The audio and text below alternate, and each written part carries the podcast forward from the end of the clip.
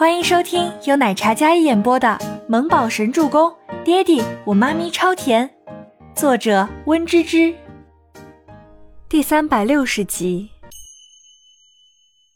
倪清欢殷红的小嘴嘟哝着：“虽然是合法夫妻了，怎么现在变得跟地下情人似的？”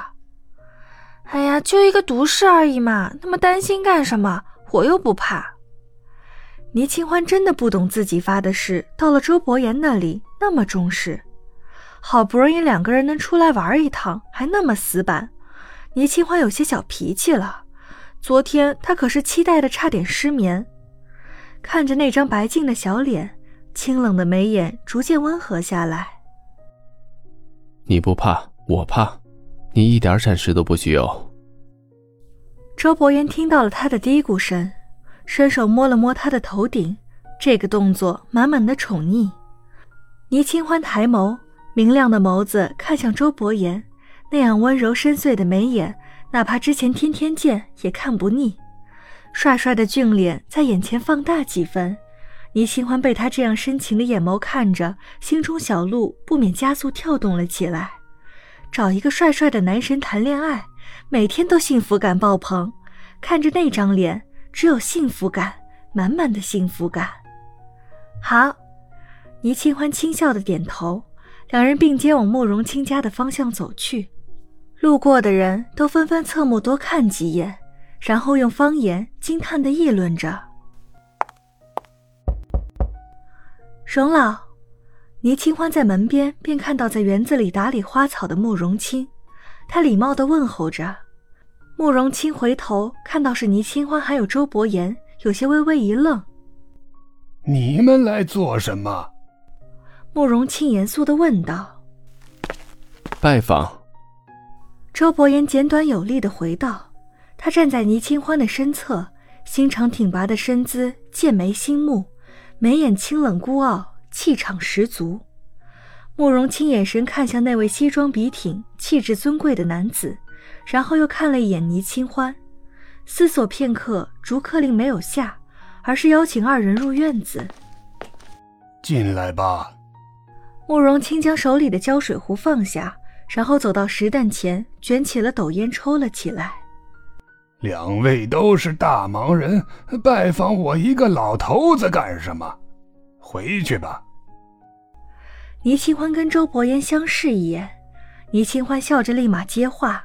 那自然不只是拜访荣老，我还想跟荣老的女儿聊一聊。至于昨晚聊的合作，我们先暂时不谈。都说伸手不打笑脸人，慕容清看着笑脸迎人的倪清欢，再看了一眼他身侧那气质不俗的男子，没再说话。这位是我的丈夫，荣老不用担心什么。周伯言将手里提着的礼物放下。晚辈姓周。周伯言虽然有些高冷，但却也礼貌周到。倪清欢之所以介绍周伯言的身份，他知道慕容清肯定介怀昨晚许自强打自己的主意。果然，说了周伯言是她丈夫之后，慕容清的脸色都好了些许。坐吧。慕容清招呼二人坐下。荣老，您昨晚没有制止许自强，今天却又对我这么避讳。显然也还是在乎您自己的女儿的，可是为什么还要将自己宝贝独女嫁给许自强那样的人？倪清欢看得出来，慕容清不是什么迂腐的人，能一直守护克斯的手艺发扬光大，肯定不是一般人能做到的。据我所知，许自强并没有真本事，但是为人狂妄自大。虽然是投资商，但他只是一个中间商。你们家族的生意在他手里虽然有些起色，但是却将慕容家的声望搅和得很难堪。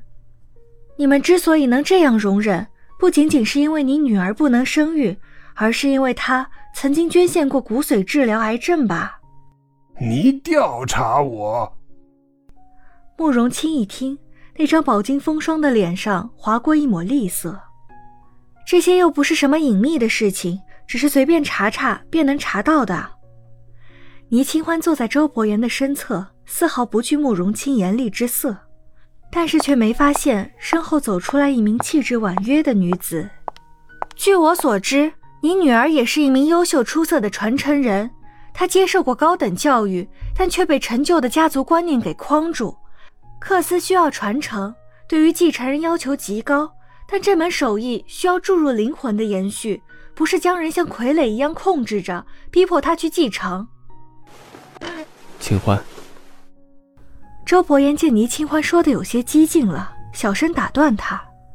此话一出，慕容清抽了一口烟斗，而身后的慕容兰则是身躯一震，脸色有了几分苍白。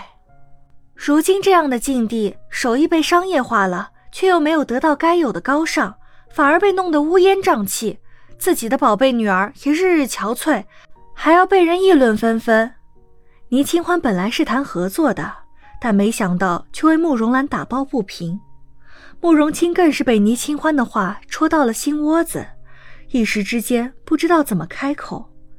他偏头看见了身后的人影，兰儿。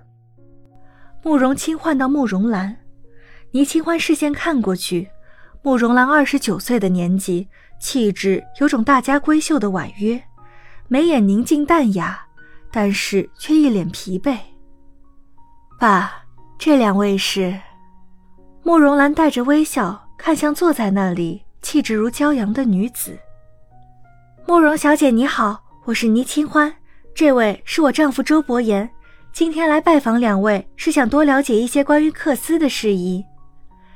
倪清欢起身问候道。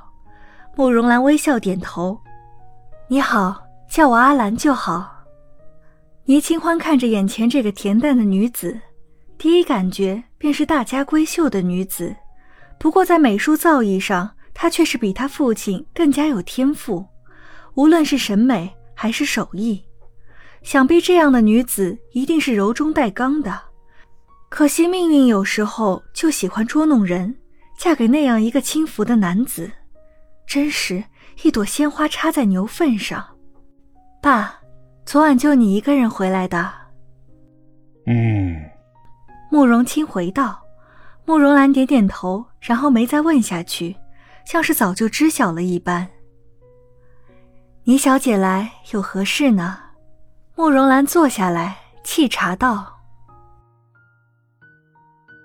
本集播讲完毕，感谢您的收听，我们下集再见。”